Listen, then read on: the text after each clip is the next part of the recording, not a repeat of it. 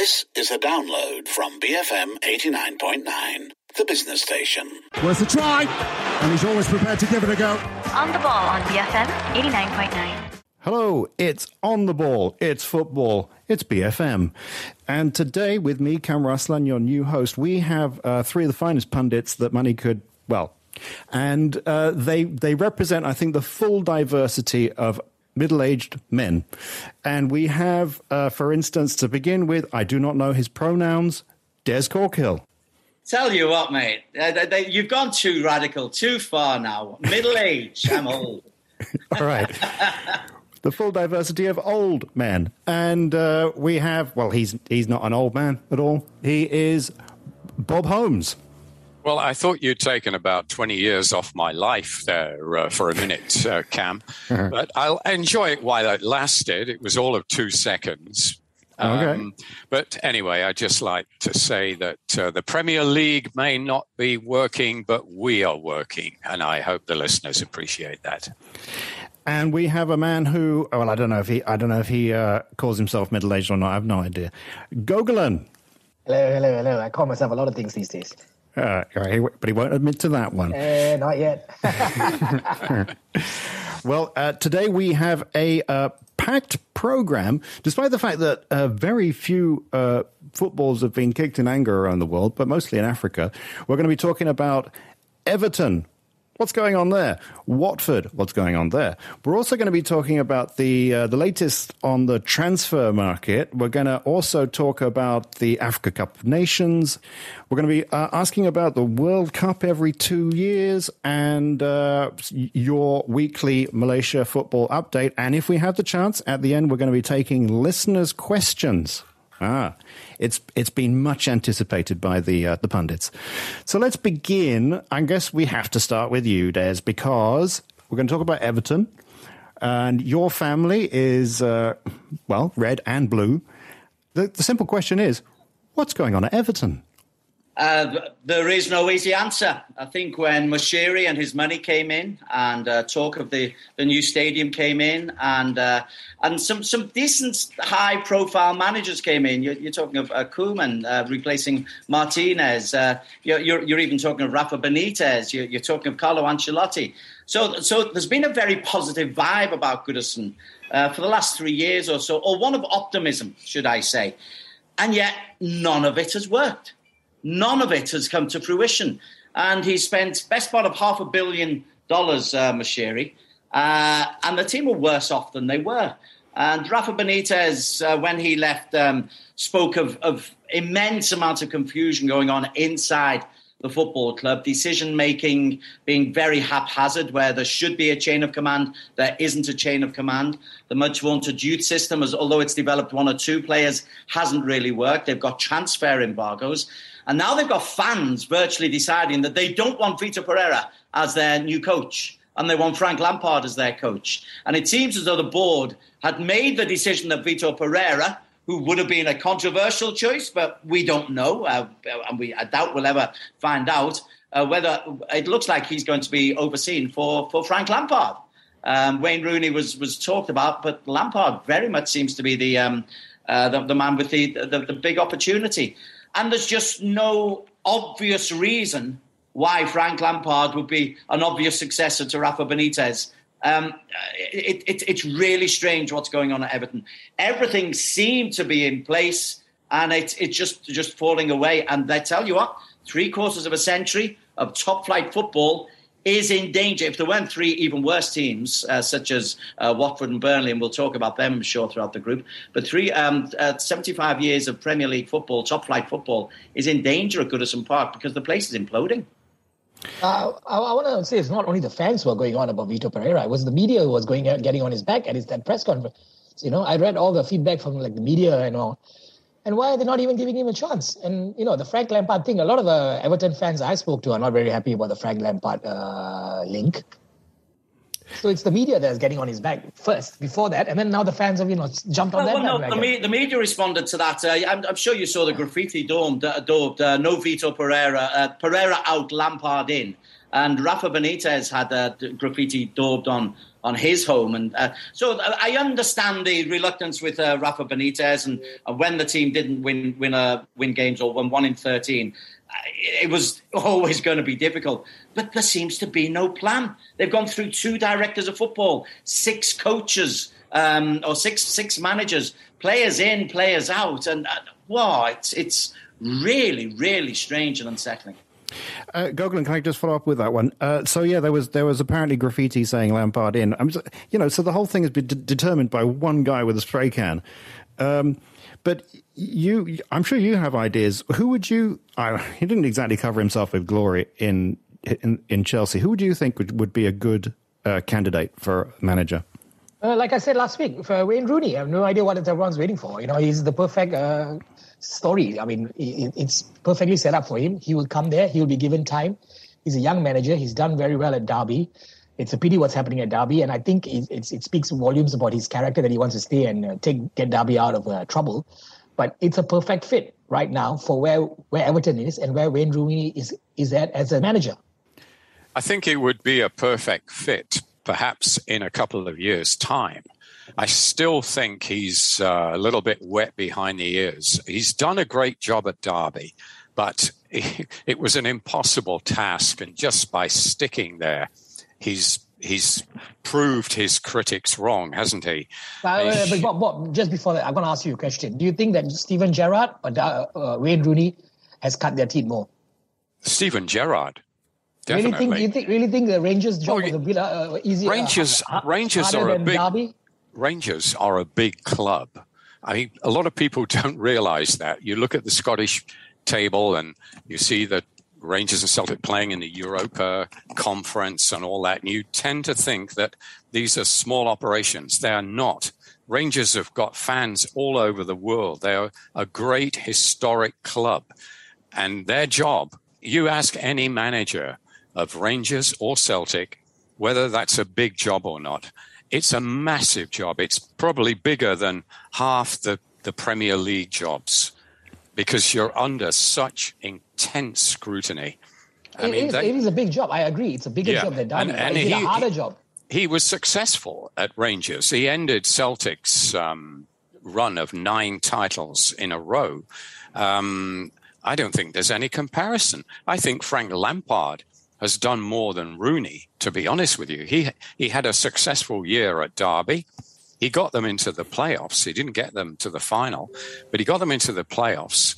And he didn't do too badly at Chelsea uh, for a season and a half.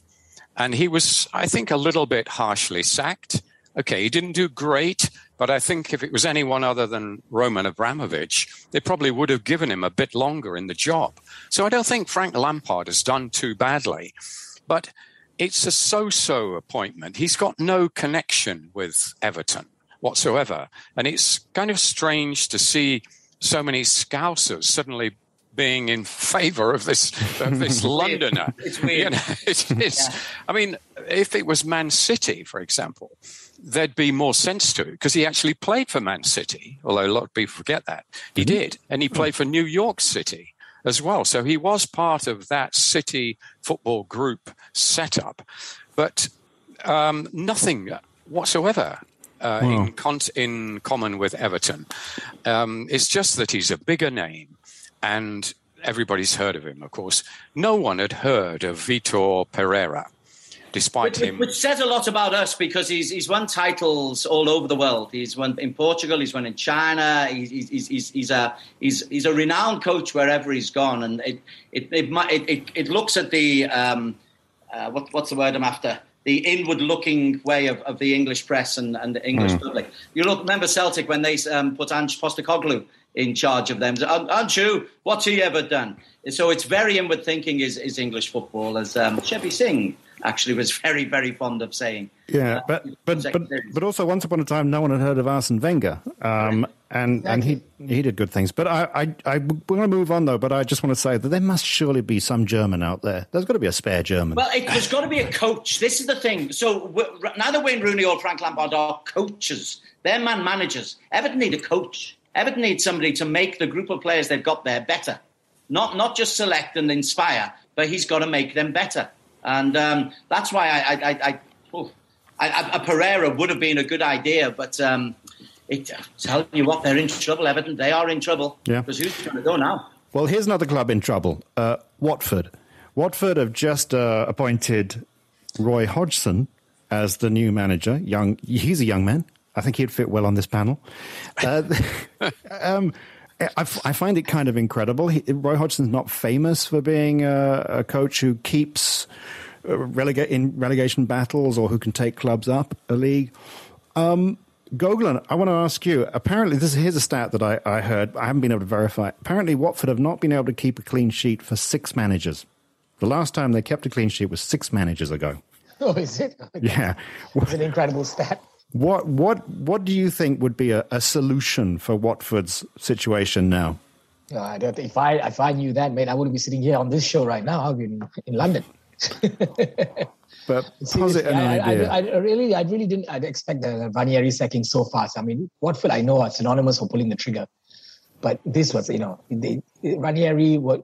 Again, I, do, I really don't understand what is their game plan if they're just going to chop and change managers that fast. And if your stat is as true as it is, says, I re, again, it be, I'm bewildering. They pull out uh, good performances and then they just go on a slide and then they start sacking their manager and then they appoint another manager, pull out a couple of more performances and then go on another slide again, and it's rinse and repeat.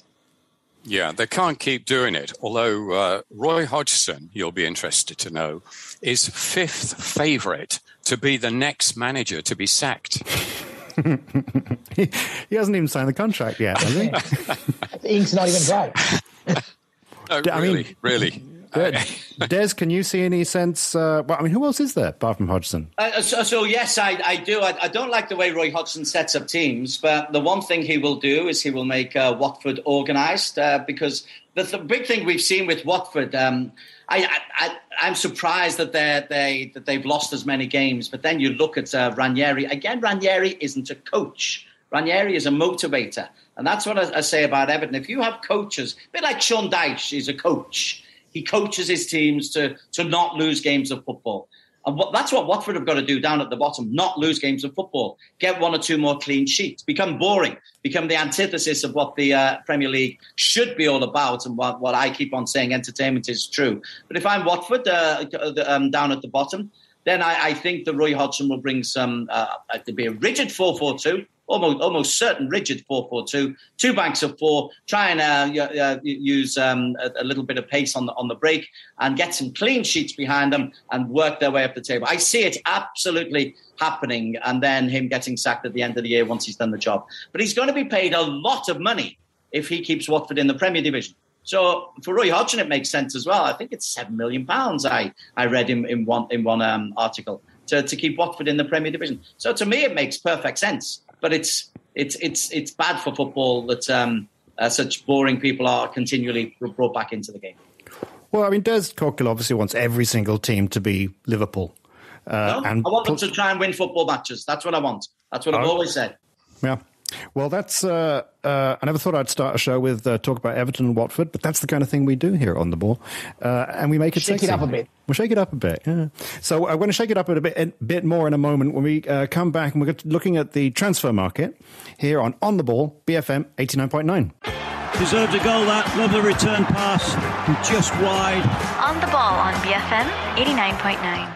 And we're back on On the Ball, and now we're going to be looking at the transfer market. Some big-ish names being uh, talked about, and uh, in a moment I'm going to list a whole bunch of names, and I'm going to ask the, the, the pundits to uh, pick out some that they think would be of interest. But Gogolin, I really want to start with you, because for me the biggest name is Anthony Martial from Manchester United to Sevilla. And I actually think that he's a good player. I think he's hard done by by the United fans.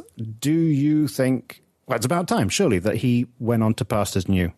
Well, I'm just going to supersede that would say that Callum Chambers uh, signing by Villa was the big news this morning. Uh, Obviously, sorry. Good signing, that. Interesting. Yeah, I, I, under the radar, that one. But we'll come back to that because we've got a lot of time on the show.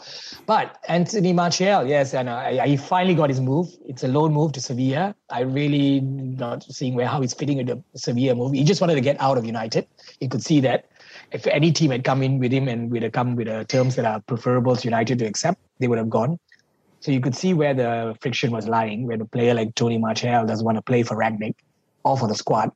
There's a deep underlying stories there, which I think the boys on Monday were, because I really miss be having a United fan on this show nowadays to bounce uh, stories off. But uh, yeah, that, it, it's it's a good move for Martial, though, if you're asking me.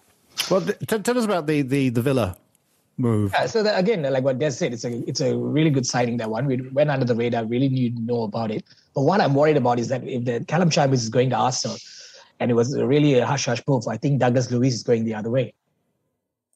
Hmm. That would hurt. That would, that, hurt. would that would because I've I've heard of stories about that, and the Chambers name came up in relation to a swap move and all that. So let's see. It's a it's going to be an interesting couple of hour, couple of days. Yeah. So uh, Bob, I'm going to I'm going to turn to you, and I'm going to give you. Uh, Let's say three names, and I want you to pick the one which you think is the interesting one. Uh, and I don't even know how to pronounce some of these. Mario Guimarães from Lyon to Newcastle. These are poss- possible. Bruno, Bruno, Bruno, my apologies. Bruno. I, I, I said uh, Bruno. Bruno. Okay. I, I still don't know who he is. And uh, Julian Alvarez. Oh, this is this is one that's been, been talked about quite a bit, from River Plate to Man City. And, well, Jesse Lingard is still, there still seems to be talk. I thought it had been quashed, talk of him moving from United to Newcastle. Well, I think Lingard is the most interesting story out of those three um, because of the uh, circumstances of the deal, the wrangle that is going on. Um, I mean, it's only a loan deal, but United want a fee of ten Uh, to twelve million pounds for him. He's only going to be there for four months. Then he'll revert back to uh, Manchester United, and they uh, they want Newcastle to pay his wages as well. It means that Newcastle are expected to stump up sixteen and a half million pounds for a player that they'll have for just four months. Now they want this bonus money. This is bonus money. If he keeps them up, because they obviously, I mean, we've spoken it, of it being worth one hundred million. But I just think that Lingard, who joined the, the club when he was in short trousers, he's been there for twenty-one years. I think he just deserves a little bit more respect. I mean, there was a day when players, long-serving players, used to get testimonial matches when they took all the gate money. Now, here we have a situation where Lingard, okay, he's not he's not a testimonial age, but he has been there twenty-one years, and he's he's served them through thick and thin.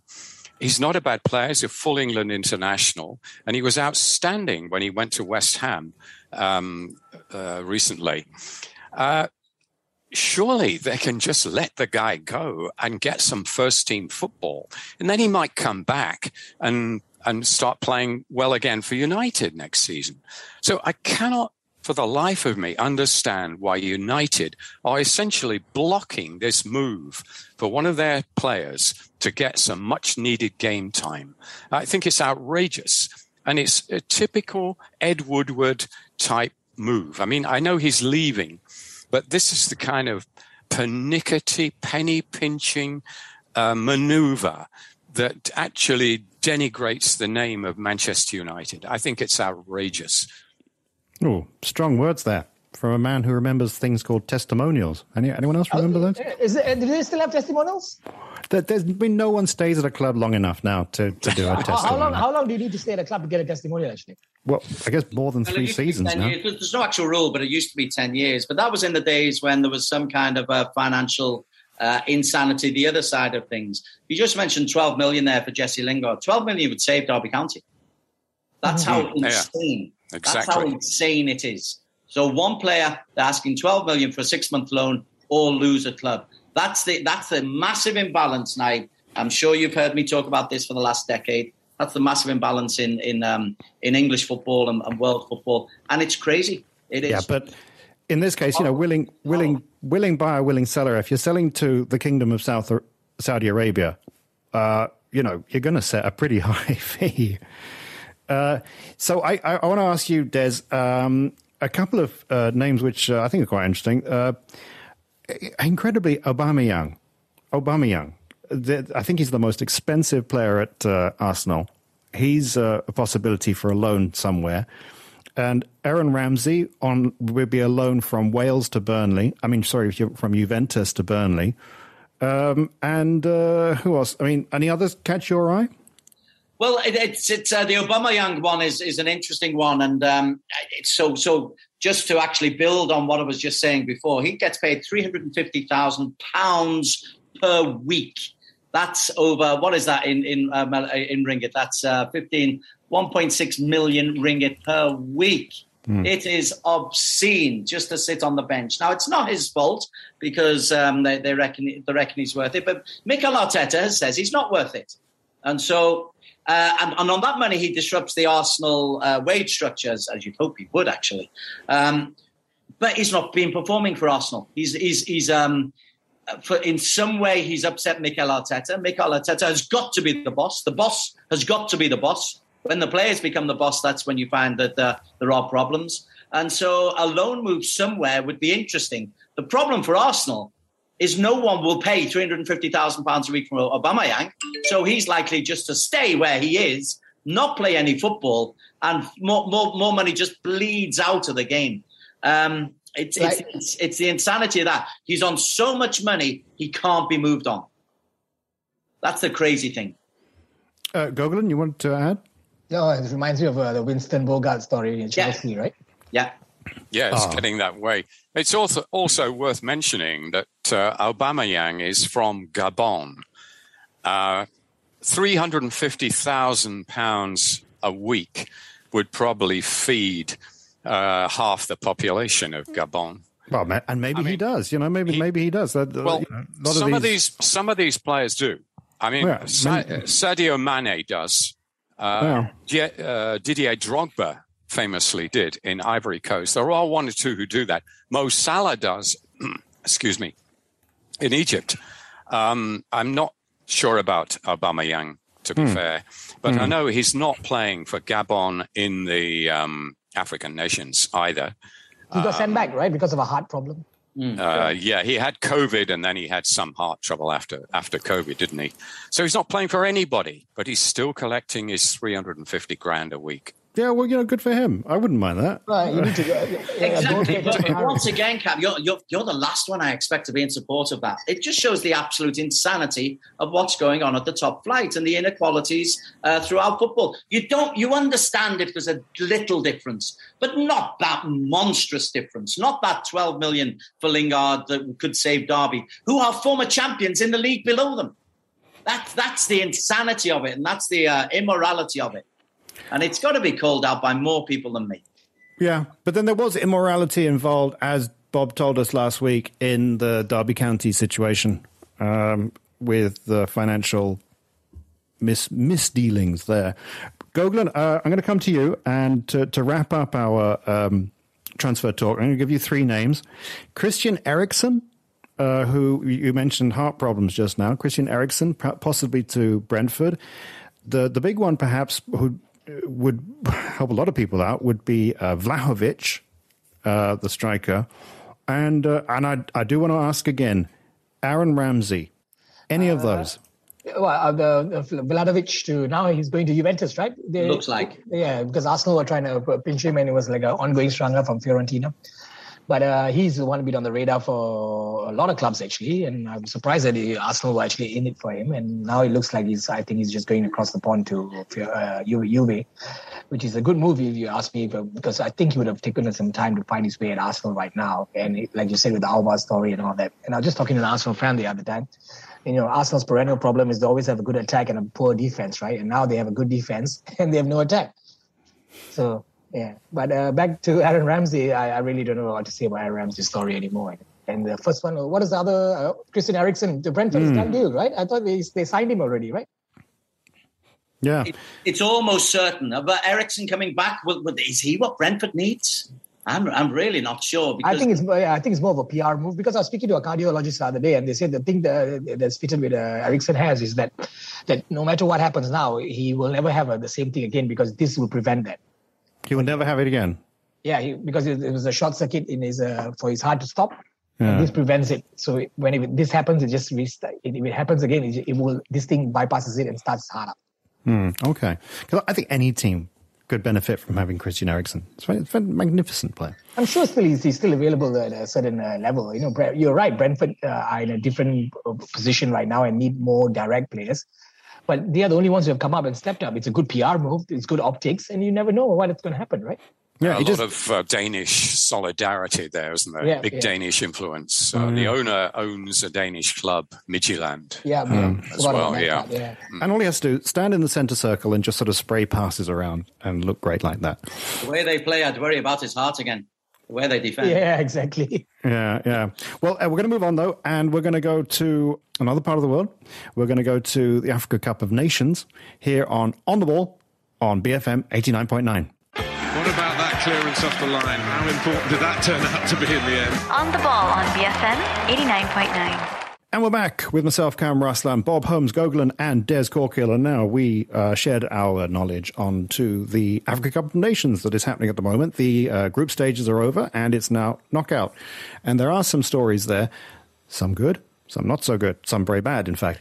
So uh, in an amazing uh, setup was uh, Cameroon, the host nation, mighty Cameroon, playing Comoros, the fourth smallest nation in Africa. But um, very sadly, uh, there was a crash outside, and I think eight people died. But uh, they Comoros managed to, well, they didn't win, but they they didn't have a goalkeeper, so they had an outfield player there. Um, Des, do you know more about the match? Well, the, the first thing is the tragedy. Uh, you you you don't go to a football match anywhere in the world and um, not talk about eight people being crushed to death. We don't know uh, how it happened, but there was a crush outside, and eight people lost their lives going to support uh, their, their team in, in a game of football, which is just just um, a tragedy. And that that should surely be uh, the the forever memory of this African Cup of Nations. Um, you hope to celebrate the football.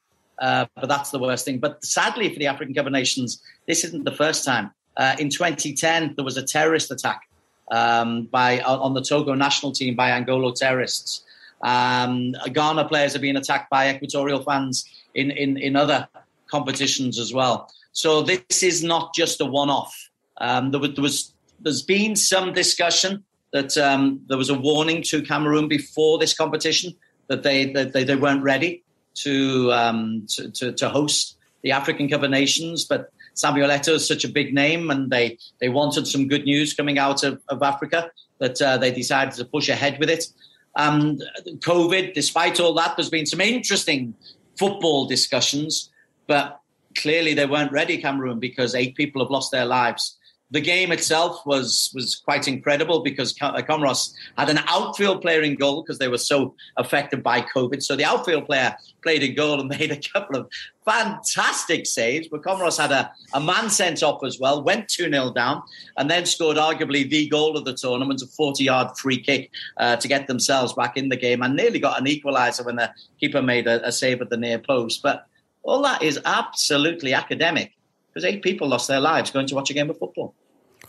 Yes. Uh, Gogolin, this is a, a competition that's... Uh, I, I, I do feel it's been growing in stature and name recognition. Uh, Des pointed out last last time that it's purely because of its connection to the Premier League. Many players play there. But for a competition that is uh, trying to get into the first rank um, of, of competitions, do you think that the, the these kind of P R... Uh, issues are are a problem? I mean, of course, these are things are being played out by the global media also, you know, and they, you know, they're being picked up in the, the referees, refereeing and all that. Even Craig uh, put it up on his stories, you know, that this is why AFCON gets a bad name because, you know, referees who blow for time, you know, that debacle the other day, and then you have the, now you have the crush and all these things. It gives you really bad publicity for the AFCON tournament, which is, you know, It's not a. It, it is a world-class tournament. It is. It is the number one tournament of that continent. It's, it's the Euros of that, con- that of that continent. You know, it's in the same stature, but, you know, it's the Copa. It's the same way, but it's not being played up in the way. We don't even get the live feeds of it. And uh, I personally uh, interact with it through the, uh, my players at uh, Galaxy, who are all from the continent, right? From Nigeria, Egypt, Senegal, and all that. And so I get a first-hand uh, idea of what's happening through these boys. But I and, I and and the passion they talk about it tells me how much it means to them, you know. So you know, it's it is a first rank tournament. Every any it is it is always a first rank tournament. It's just that it's not being marketed as a first rank tournament. Bob, let's talk some of the football then. Has any of the football caught your attention, bearing in mind that it's very difficult to watch the football? Exactly. Well, I should say I've heard that it's very good. Uh, outstanding, in fact. Uh, not surprising when you see some of the names there. I mean, there really are some top names playing in it, as uh, Liverpool fans will uh, very quickly tell you. At least one of them now is on his way home, or he should be back by now, uh, Naby Keita, because... Um, Uh, Guinea got uh, got knocked out, uh, but uh, unfortunately for Liverpool, uh, Sadio Mane and Mo Salah are still involved. Uh, Mane, of course, um, I think everyone knows that uh, he scored a goal when he shouldn't have been on the field. He was concussed while he scored it, and he came off afterwards. Um, and he could be out. He could miss, or should miss, the next game, the quarterfinal. But um, you wouldn't put your house on him uh, doing that. Um, he, he'll probably play and, you know, may go all the way uh, because Senegal are, are one of the favourites, one of the strongest sides there. So, um, yeah, it's an unfortunate um, situation in that uh, we can't see this good football being played. We need to see it for us to... or for the skeptics to overcome their doubts about this tournament. All we hear about are these headline-making incidents. Okay, you can't make light of eight people dying, and then you've got the referee blowing early. You've got um, all sort of fifteen yellow cards in one game. I mean, this sort of thing grabs attention, even of people who are not football fans. It's the kind of quirky thing they put on the front pages, not just on the back page, just to sort of reinforce their natural prejudices. Certain right-wing newspapers in the U K have done that. And the only way to really offset this is to show the football that's being played. And I think this is what they've got to work on. They will forever be blighted by these incidents until they can get the marketing done and get these games shown on global T V. And uh, then we can, they'll shut people up by the skill and the excitement on offer. And you know that in Africa, it's unusual. Uh, it's probably the only continent where neutrals watch all the games. And when Cameroon, re- reporters have said that when Cameroon are not playing, the streets are just about as quiet as they are when Cameroon are playing. They're watching other countries play. I mean, it, they're that keen on football. It means a lot to Africans. Football means a great deal because in many places they don't have much else. And so the, the tournament, it's a, it's a wonderful tournament, but it's blighted by these these incidents that they can't seem to get over. Hmm. But the actual quality, I mean, the, all the Premier League clubs, all the major leagues in the world will have scouts there oh, trying sure. to snap up the next uh, Mo Salah or the next Sadio Mane. Um, you can guarantee that. And they probably will unearth some talented players. I mean, the Com- uh, Comoros Islands, we mentioned them last week, the most remote place, ranked one hundred fifty something in the world. That's that's remarkable. I mean, for a population of less than one million people to be ranked above Malaysia, I believe, um, you know, and a few other countries. Cape Verde Islands, although they didn't do so well in this tournament, are ranked alongside China. Cape Verde Islands with only about three million people, I think, alongside China with well over a billion.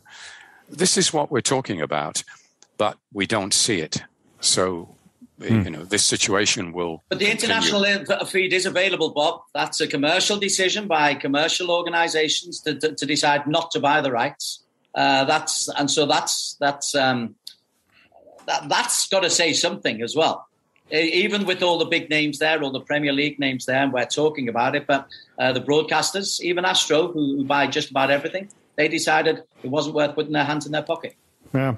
Well, I suspect it's going to going to change that. But I want to move on, uh, though, to a neat segue. Talking of uh, tournaments that happen every two years, how about a World Cup every two years? Now, Arsene Wenger um, has been talking about this quite a lot. I think he's probably uh, quite well paid by FIFA to um, to come up with ideas, and this was his big idea. A World Cup every two years. I'm going to play devil's advocate insofar as I'm going to support the idea for one moment. Um, Maradona, great player like Maradona, had four World Cups, and two and a half, three of which he was really at his peak. He could have had eight World Cups. I mean, wouldn't the world be a better place by being dazzled by Maradona for eight World Cups? Gogolin. I... I completely agree with you. You know, a World Cup is uh, one every four years. You wait for it. Your kids wait for it. You take your kids to the World Cup kind of thing and all that. Every two years, it just becomes another golf tournament, if you ask me, mate. You know, but then what do I know? I don't get paid as much as Arsene Wenger. He probably there is a reason why he's going about that. But you know, if you if I was tested, it's all about money nowadays, right? The way the football world has turned since the days of Maradona, to bring back Diego's name in it, is it's a, it's a farce. Yeah, worth mentioning, Arsene Wenger, one of the biggest opponents of international football exactly, when he was yeah. manager of Arsenal. He's done a complete about turn. But to be fair, he has come up with a formula to try to fix the, the calendar and end the hated, I think I'm not using too strong a word, international breaks. That every time you get a bit of momentum going in your domestic league, you suddenly stop and have an in, infernal international break. So that is some that is a positive, and he's come up with a formula whereby, I don't know quite how you work this out, but by having the World Cup more often, you get less international breaks, but you obviously cram the the the um, qualifiers into uh, into blocks. Um, that's that's how he, he does it. And that does have something going for it. I will say that. But I agree that having it uh, every two years will lessen the impact. I think we've got to keep it special. And I don't think dazzle, um, dazzle would have been the word you'd use, Cam, to describe Maradona if he'd played in uh, eight or nine World Cups and be, been kicked to kingdom come in uh, most of them. I don't think he would be playing in the eighth or the ninth, quite frankly. Hmm. Uh, De- Des, I don't know if you're conflicted about international football. Um, I've, I kind of feel like Liverpool, Liverpool fans have uh, certain feelings about club and country. But, yeah, uh, but very ambivalent, very ambivalent. Uh, it's, it's Liverpool first. But this is about money. I've mentioned money already. Um, the, the, the, the only real opponents to two World Cups in terms of... Um, Uh, football associations, member associations around the world, the only opponents are UEFA. Uh, CONCACAF, for it. Uh, um, CONMEBOL, for it. No, Africa, CONCACAF is not. It. Okay, CONCACAF on South the South fence. America is against it. On the, on the fence, on the fence. You wait and, you wait and see. Um, Brazil are against it, but uh, uh, Uruguay, possibly for it. And the reason is because the, the top clubs, the top nations have taken such a big slice of the pie, of the money pie, that everybody else is just pushed into the wasteland.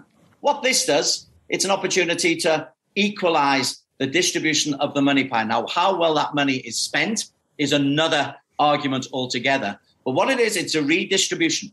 However you think politically that that is, uh, but the UEFA and, the, and the, the top nations and the top leagues, they're not going to do it. And so FIFA have tried to step in to, to just to try and equalize things financially by getting more people, uh, more more access. I've just mentioned the African Cup of Nations, not televised. Two FIFA World Cups would be televised. You would be seeing Mali. Occasionally, occasionally Malaysia, because it will go to a forty-eight um, uh, team competition, Malaysia might have a realistic chance of making it to the final stages of the World Cup. And you just see the ratings and you just see the money out of Malaysia if and when that happens. And you see the ratings and you see the money when Tunisia get an opportunity to play in the in, in the latter stages, or, or or an African team genuinely has a chance. You wait until you, you see the ratings. And, and that's what this is all about. It's just trying to equalise the monst- monstrous inequality of finance in world football. It'd still only be forty-eight teams in the uh, finals, and they're going to be forty-eight in the next, um, not the uh, next, oh, the next World one. Cup, the, one, the after. one after, the one after. I mean, it's the number of teams that are actually in the finals that gives Malaysia a chance. It's not where it's being played, is it? Um, I mean, that, let's get that and, straight. And the frequency of the competition. Well, the frequency of the competition, but they've still got to improve. They've still got to qualify, haven't they? But this gives them an incentive. And the fact that the money will be distributed from two World Cups down to member associations gives more money to the football associations. Now, whether or not they use that money wisely is another discussion completely. But that's but, what the argument is. That's yeah, what but, this is, a redistribution of wealth. Can I can I finish this with uh, Gogolin? Uh, when when Des kind of said, you know, Malaysia in the World Cup, I got to say I was kind of I was kind of emotionally overwhelmed there for a moment. um, I mean, you know, forty-eight teams. The, the very the very first World Cup back in nineteen sixty-six was um, sixteen was sixteen teams. Uh, now forty-eight teams. I mean, do you think that uh, c- creating more and more openings so that uh, Malaysia could get in with, is is that worth it? Well, in, in what context? What did what? I mean, I, I would always say my life dream was to watch a World Cup game, which I did. And then I went on to watch a World Cup final, which I did.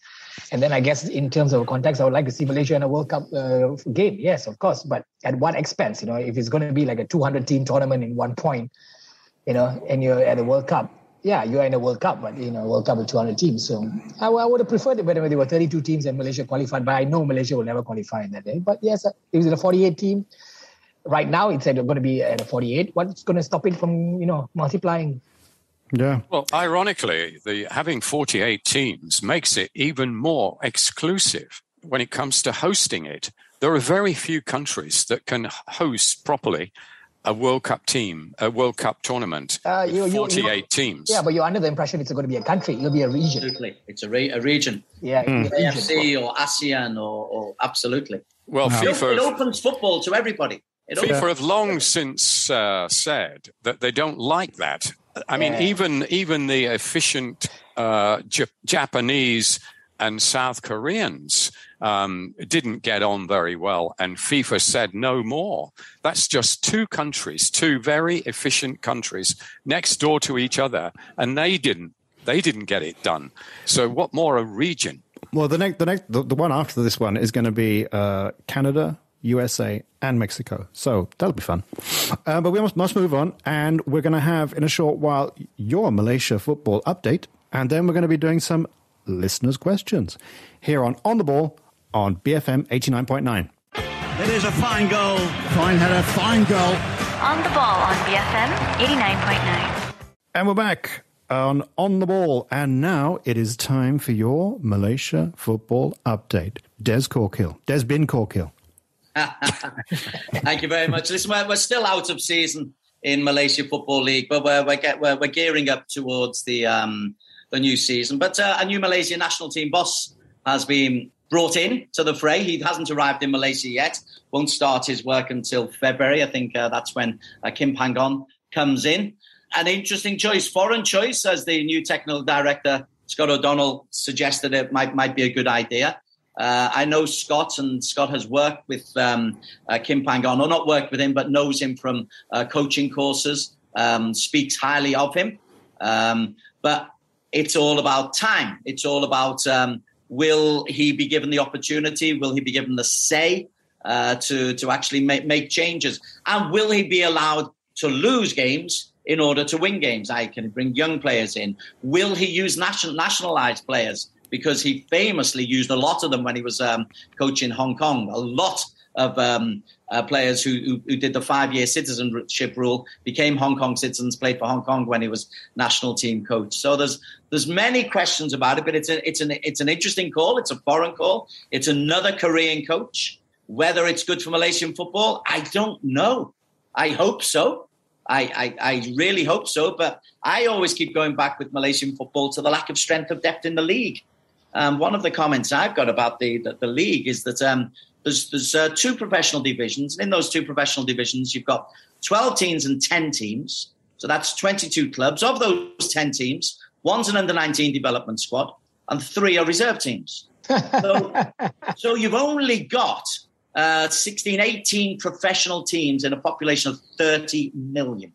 Your M three leagues, which is a semi-pro league, very good. They've decided no foreigners this year, uh, which I don't see how that helps, because foreigners can and do provide better competition.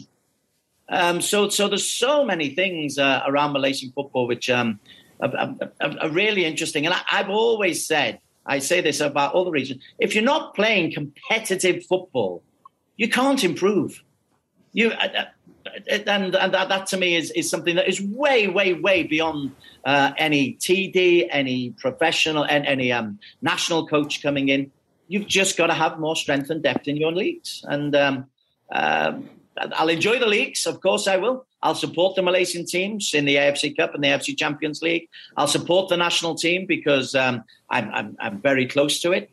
But I just feel we, we are hands behind our back every every time. Not only Malaysia, many, many of the ASEAN countries. And Malaysia is a football country. And uh, Absolutely. Yeah. Absolutely. Yeah. Well, I'm going to move on, though. Uh, thanks oh, wait, for... Wait, I was just going to oh, ask, oh, go ahead. Uh, Des, uh, what do you thought of uh, T M J's interview the, uh, yesterday? I'm sure all our listeners also want to know your views on that one. Uh, can I, I'm sorry, I'm going to take the fifth on this. Can I just, can I just take the fifth and sit, sit on the pen? I was waiting all day for this, man. Yeah, it's not actually in the uh, on the ball constitution that, that one is entitled to take the fifth, but exactly, uh, yeah. Ross is I, probably I, shaking his head. Yes, but on, no, no, on this occasion we're going to allow it um, because. One has to. So uh, yeah, I'm going to move on, though. I want to go to uh, a brand new section in the show, which I'm going to call Listeners' Questions. Uh, over the years, uh, the uh, mailbag has been bulging with uh, letters from the listeners uh, who diligently write letters. It's quite remarkable. And uh, we've never really got a chance to answer them. And I want to encourage listeners to send in questions to the um, Twitter and WhatsApp, which you can find on the interwebs. And the uh, question I want to start off with, actually, is uh, something which um, is, is a very common question. And Gogolin, I want to start with you because you play the football at the highest level um, every Sunday. And uh, with Des. Yeah, and, and as, as the youngest member of our middle-aged phalanx, the question being asked by Alvin is that apparently football existed before the Premier League. And uh, I didn't know this myself. But I do believe, uh, Gogolin, that you actually got into football before the Premier League. Oh, yes. And you've, you know, witnessed the transition. Uh, so Alvin wants to know, what was it like?